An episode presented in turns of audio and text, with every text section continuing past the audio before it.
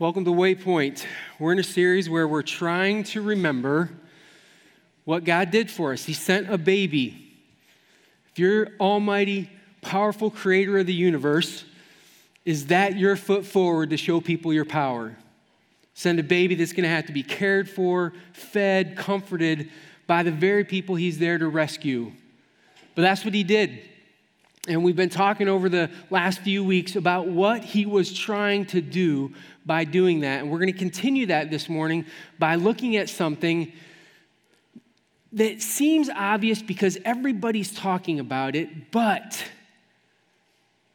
we're going to have to look at the story. I, I think that one of the reasons God sent a baby was to introduce hope into the story your story, my story. Hope this belief that we could get something that we don't necessarily deserve, better than we deserve, maybe better than we could possibly imagine. That's, that's hope. And if you're paying attention, it's everywhere right now. I, d- I did a little search. There is a Hope Festival out in Pennsylvania that they have every year. It's a Christmas festival that they do, and it carries the name Hope. If you go into a store, you're probably going to see it on signs somewhere where hope is going to be displayed. And you, you have this sense that this has just got to be part of the season because there it is. It's, we're seeing it everywhere. I found a campaign where they were using the word to raise funds for people who were in need, the Hope Campaign. I found an article because everybody's like talking about hope. You, it's clickbait, right? You click on this and it'll tell you how you can have hope. 10 easy steps right? It's fantastic. You see it everywhere, except the one place you would expect to see it. It's not in the Christmas story. You cannot find the word hope, and you cannot find the concept talked about openly. I read this every year. Like I like I, I like this time of year I, I think it's a big deal, and so I read. And I would say, look, having read the story over and over, I might be able to point as Zachariah and Elizabeth and say, they long for a child, and now they get to have a child. Maybe that's a story of hope. Simeon wanted to see the Messiah and finally does. Maybe that's a story of hope. But the two main people in the story, you are hard pressed to look at their story and find elements of hope. And for years, I have read it, and I, w- I would tell you that I just don't see it in there. Let's start with Mary. This is what it says about Mary. This is Matthew chapter 1, verse 18. His mother Mary was pledged to be married to Joseph, but before she came together, before they came together, she was found to be pregnant through the Holy Spirit. Now, I know it says pledged, there was a process that you entered in in the Jewish culture um, that they hadn't completed all the steps yet. But this is way past engagement. That's not that. Th- these two people are committed to this. And what's happened is they haven't completed the whole process, and she's pregnant.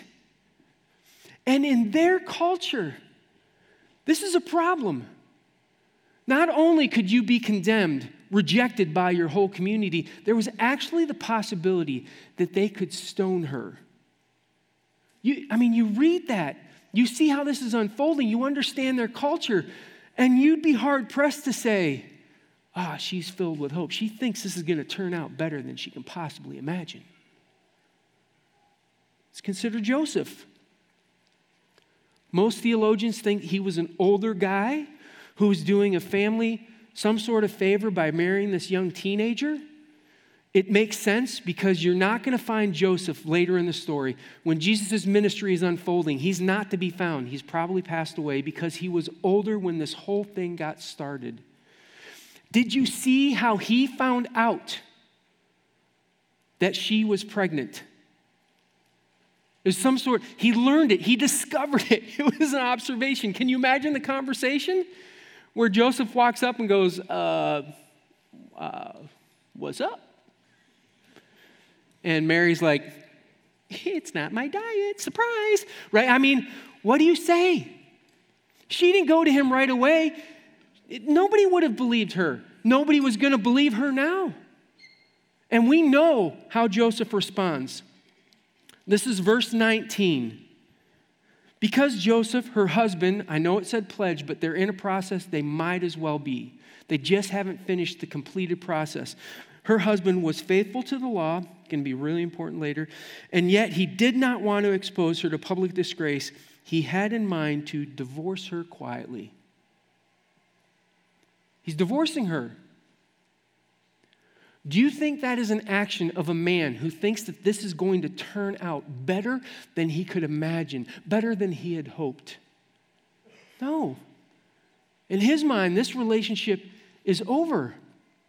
You're an older guy doing a favor to a family. Do you feel embarrassed? Do you feel mocked? We don't know. We see his response. He's going to end this. Which all of this stuff reminds me of a saying that we have in our culture don't get your hopes up. Have ever had anybody say it to you? Have you ever said it to yourself? I realized thinking about this, I actually, I actually have done this a lot in my life. Where I, where I think I'm being smart by choosing to not get my hopes up. I've been um, watching my wife deal with some problems that are not easily resolved over the last four months. And usually, this is where I would be the hero and I would step in and I would say, honey, don't get your hopes up, right? But I'm, I'm getting ready for this message. And I'm, I'm doing some processing. And I'm realizing that what I'm saying by, by saying that is keep your expectations as low as possible. And I'm not sure that's the best thing for the human soul. Now, there are times when I use it in the healthiest way you can imagine, right? So, um, this is the time of year when Tracy's like slowing down and we'll have time to hang out a little bit more. And so she'll come to me and she'll go, Can you find a comedy for us to watch together? And I know when she says that, uh, Austin brought this up last week, I'm pretty sure what she means is a Hallmark Christmas movie because they're a joke, right? now, now listen, um, my wife cannot stand suspense in any kind of movie, it drives her nuts. The opening credits of the movie go off, and she starts asking questions about the end of the movie, like I should know. Like, is that the bad guy? Is he did it? Is he gonna die? I mean, I I don't even know the plot yet. Like, I've tried to convince her that movie in Latin means view in silence, silentium, right? It doesn't, but I really want her to believe that.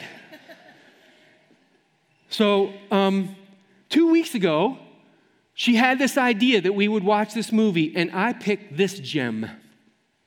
Yay!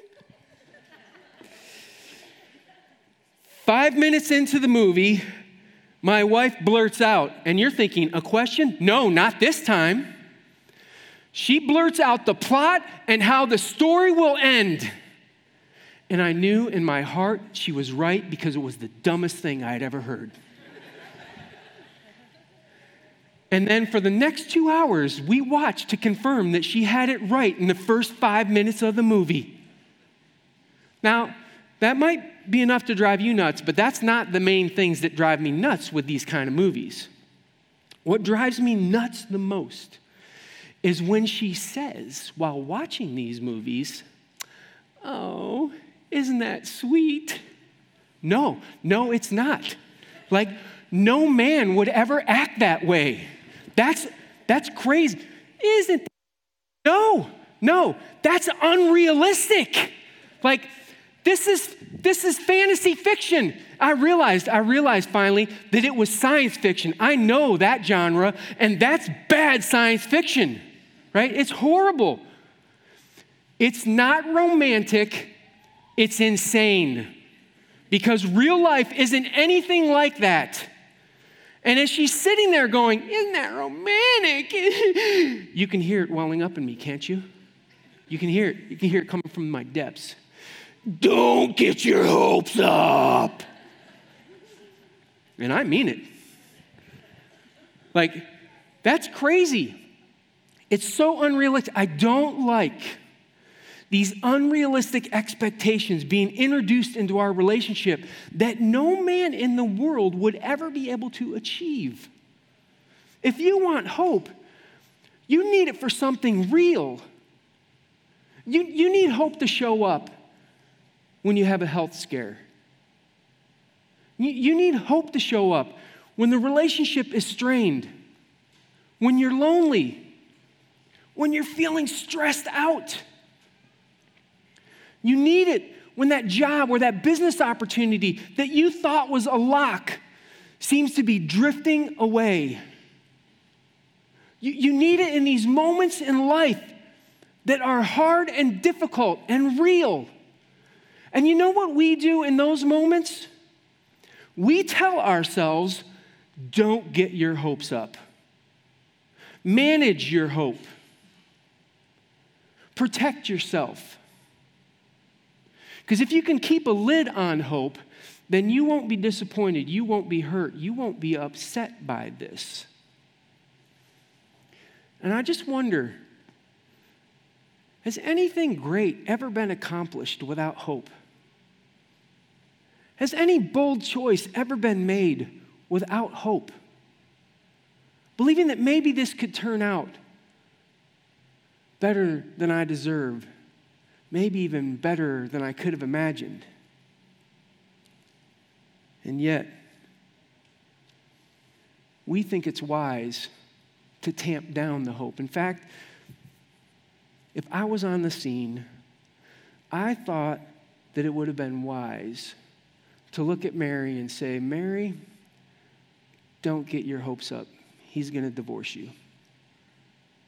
Joseph, look at me. Don't get your hopes up. She's pregnant. It's not yours. Manage it. Find a way to tamp this thing down. You don't want to get hurt. These two were looking at real hardship. It was the moment where they would want to experience hope. And yet I wasn't seeing it in their story, which then caused me to ask this question What if, what if hope doesn't come in your story? What if it's a choice that you make outside of your story? What if hope is something that you choose? And so I reread, I reread the Christmas story with those kind of thoughts in mind. And I stumbled across something that I had not seen before that made me think, oh my word, I think there's hope in the story. Let me, let me show this to you. Let's go back to Joseph's response. He did not want to expose her to public disgrace he had in mind to divorce her quietly. Divorce, I understand. The tone he's choosing at this point, I do not understand. Have you ever ever been at a place where you felt like you've lost hope? Is your first instinct to act kind to those people around you? Like if you felt betrayed, is your first instinct to, I want to just keep this quiet? Like, you don't, maybe you don't want to be embarrassed, but you're talking to your friends and you're unloading on that person who betrayed you. Like, you're making it as public as possible that you weren't the one who did this. I mean, especially the person who did the harm to you. Are you looking to find a way to act kindly to that person? Not in our culture, not in their culture. This is not normal. And I think it looks like an act of hope. That somehow, in Joseph's mind, he was looking at the situation and thinking, if I respond this way, maybe this can turn out better than she deserves. Maybe this can turn out better than I can even imagine. I went and looked at Mary's life. I'm going to just put it up on the screen. This is in Luke 1. This is what she's told. And as soon as she's told this, she has to know how this is going to go down. She has to know that most people are not going to believe her. She has to know that now she's going to be in a place where she could be in poverty for the rest of her life, rejected by her community. She even knows that her life could be at risk under this scenario. I'm going to be pregnant, but I'm not going to be with a man. Yeah, this is going to be easily explained. She knows. And yet, we have this in verse 38. This is Mary's answer May your word to me be fulfilled. In English, I'll do it. Why? It's a, it's a choice. Out of all the possibilities that could have been, this strikes me as an act of hope. I think this could turn out better than I deserve. I think this could turn out better than I could possibly even imagine. And in both of these, both of these people's lives, there is hope.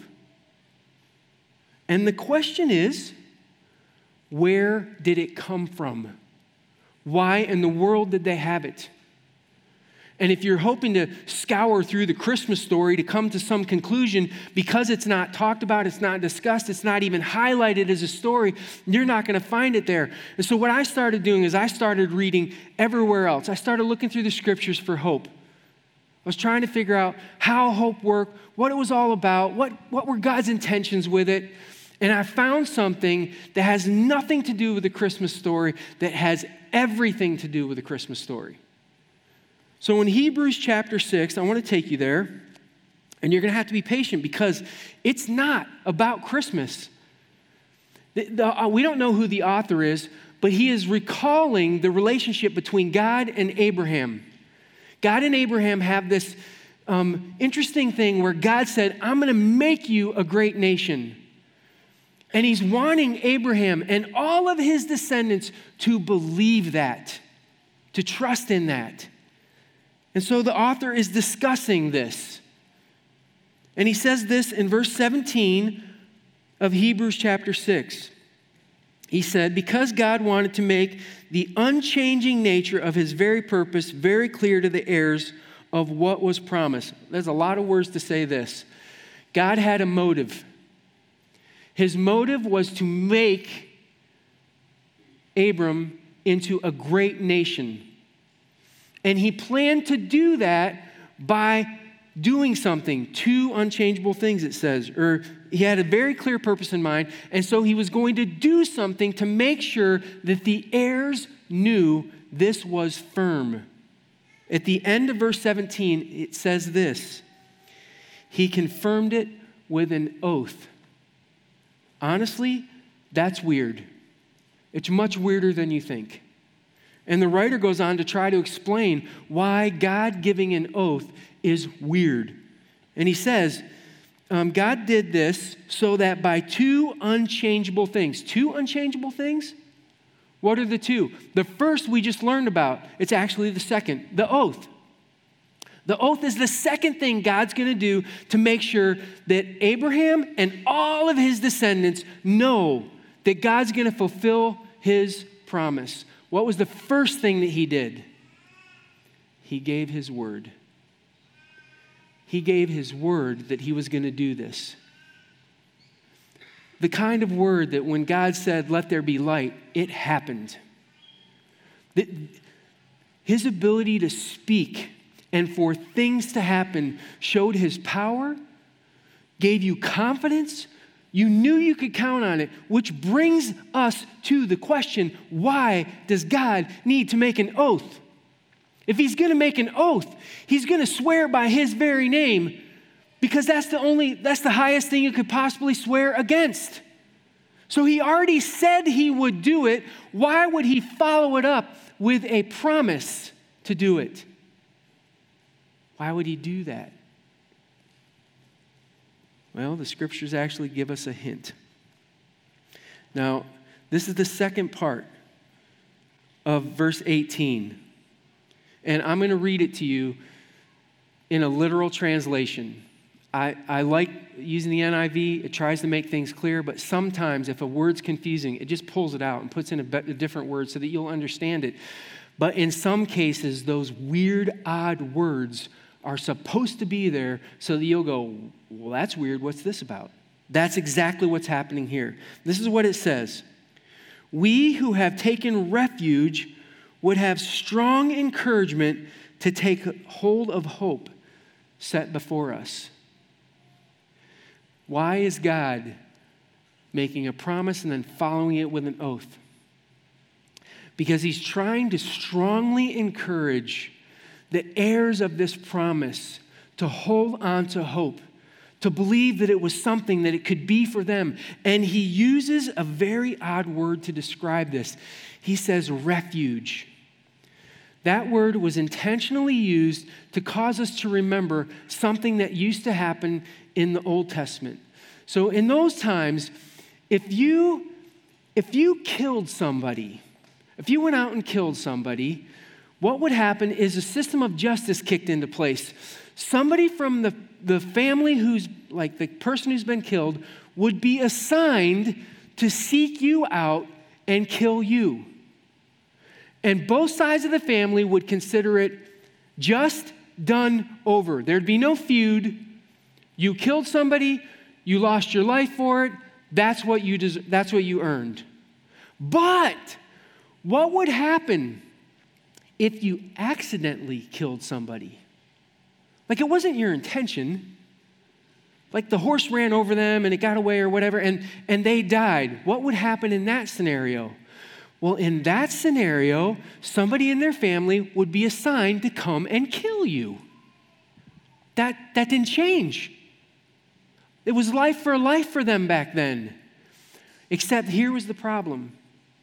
The way God saw it, because they, that person didn't intentionally want to kill somebody, they could go to a city called a city of refuge. And there were a whole bunch of them set up all over. And if you fled there, like if you if you ran to that city and you made it inside, you could live the rest of your life without fear of being killed. And the, the image was this if you accidentally killed somebody, you fled for your life because what you deserved was death. But if you could make it to that city of refuge, you could be filled with a life of hope. Like your life could be better than what you deserve. It could go on longer than you could imagine because this place of refuge existed. This, my friends, is the picture that God is painting here. This is where hope comes from.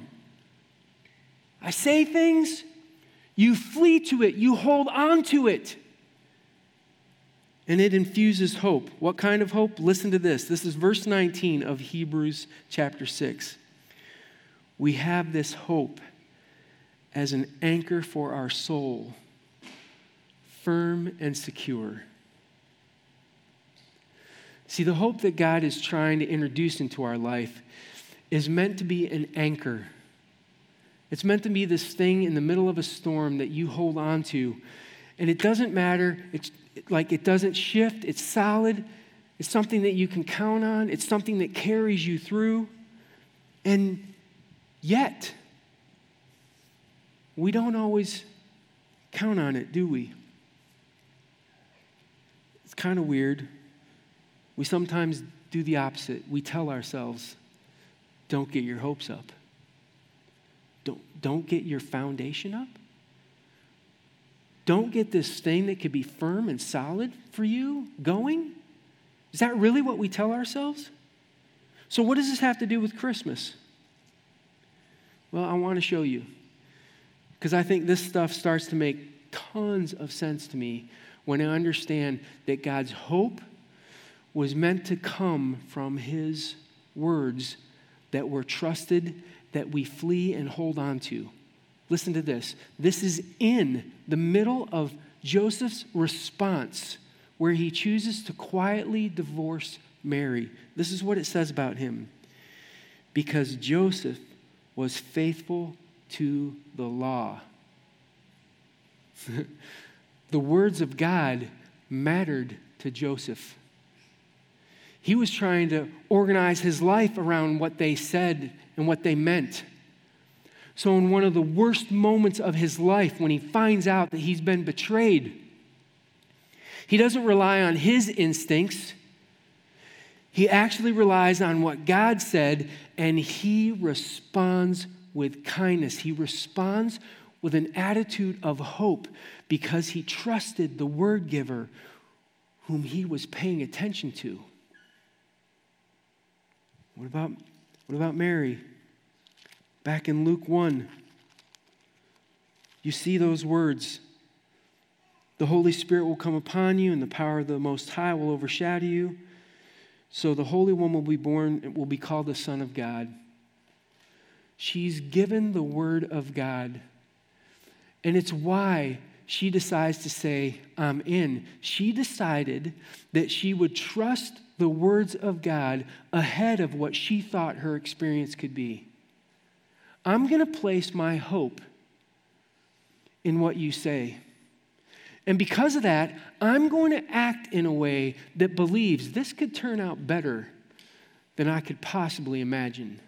Because everything that I could imagine is not good. Now, here's where it gets interesting. This is where it gets personal for you and me. Uh, band, if you can make your way up here, that would be great. In John chapter 1, this is what's said about Jesus, this baby come to earth. The Word became flesh and made his dwelling among us. See, it's not just that God said, I love you. He then sent a baby as evidence. It's not that he said, I want to find a way to make peace with you. This baby would go to the cross, face the grave, and come back to life so that you could be at peace with God. What God did was He wrapped His intentions, His words, in a human flesh, and He set Him before us. he said, If you want to understand how much I care about you, if you want to understand the hope that's available for you, here's my son. The Word in flesh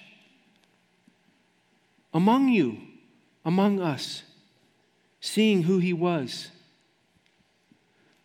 I believe it was His intention to infuse hope into our stories so many times, our hope is dependent on how our story is or how our story's going, and it was never meant to be that way.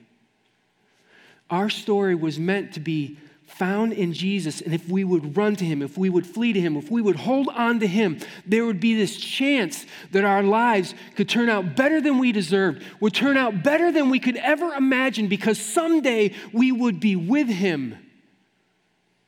And he didn't just talk about it, he did something.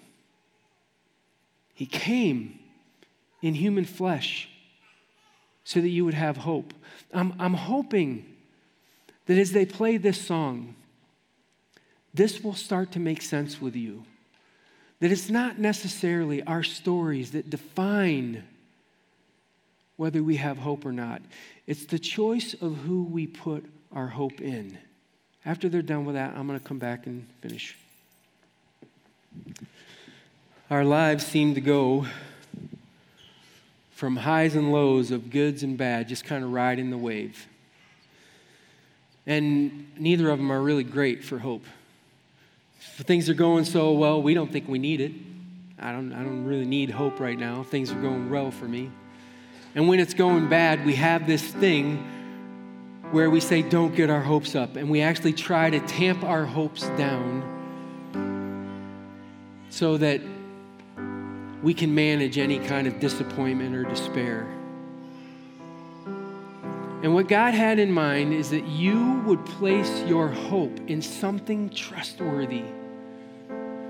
The Word of God became flesh, He dwelt among us And if you choose to run to Him, if you choose to hold on to Him, you can have an everlasting source of hope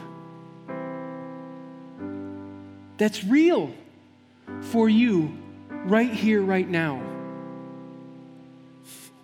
It's Christmas. You should get your hopes up. Like instead of burying these things, you should realize what God has done for you. As a, as a follower of Jesus, your life is going to turn out better than it deserves. It's going to turn out better than you can possibly imagine because you're with Him. And He is the source of hope. And He has been trying to infuse it in our lives from the beginning, where it will be a foundation that you stand on, that will be an anchor in difficult times. You should get your hopes up. There's a reason for it. His name is Jesus. And it was what he always intended for you. So let me just ask the question Are you still filled with hope? Because that's what he has wanted for you this whole time. Let me pray with you. God, I think it's your desire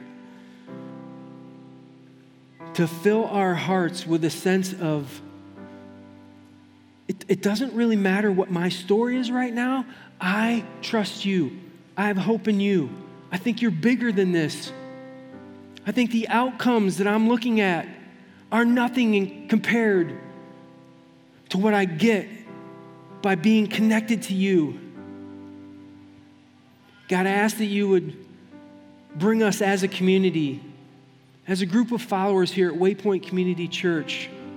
May we come to you asking for this hope to be refilled in us. We were always meant to live this way. God, give us the courage to back away from tamping down the hope and let us place it in you. May you fill our lives with hope as we trust you. In Jesus' name, amen.